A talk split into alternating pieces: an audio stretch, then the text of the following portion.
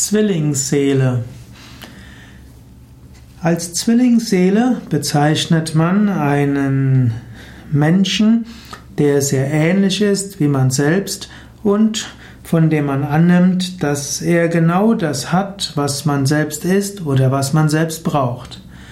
Zwillingsseele kann verwendet werden für Menschen, die gemeinsam nach etwas streben. Zwillingsseele ist aber auch manchmal der Liebes, der ideale Liebespartner.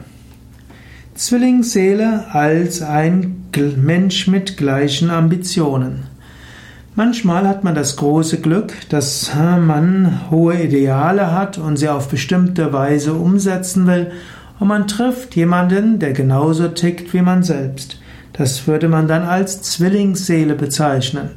Also jemand, der ähnliche Wünsche hat, ähnliche Ideale und auf ähnliche Weise damit umgehen.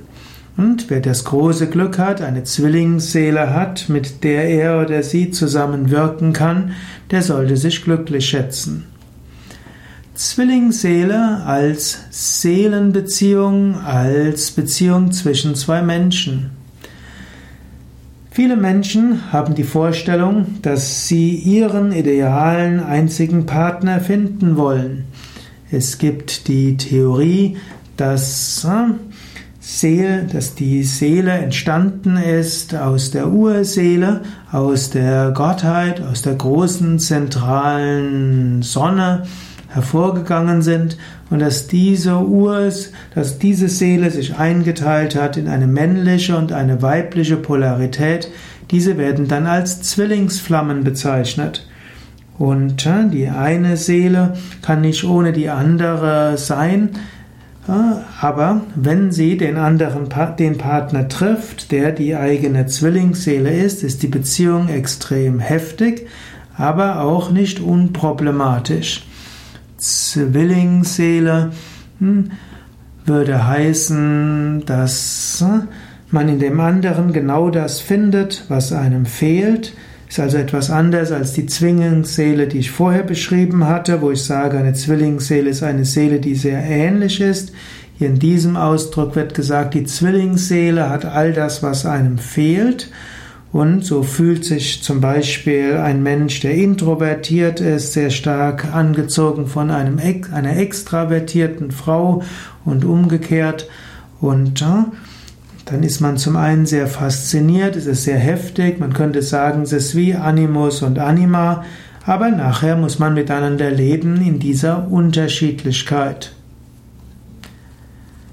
Ich selbst glaube nicht, dass man eine Zwillingsseele hat, die man unbedingt braucht, um zu Gott kommen zu können.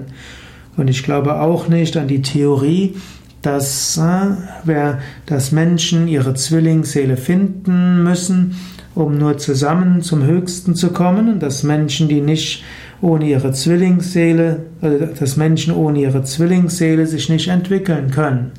Es ist vielmehr so, dass wir andere haben, mit denen wir eine karmische Verbindung haben. Wir können uns gegenseitig stützen, wir können uns gegenseitig helfen, aber ja, jeder ist für sich allein hm, genügs, genügend. Man braucht keine Zwillingsseele, um zu Gott zu kommen.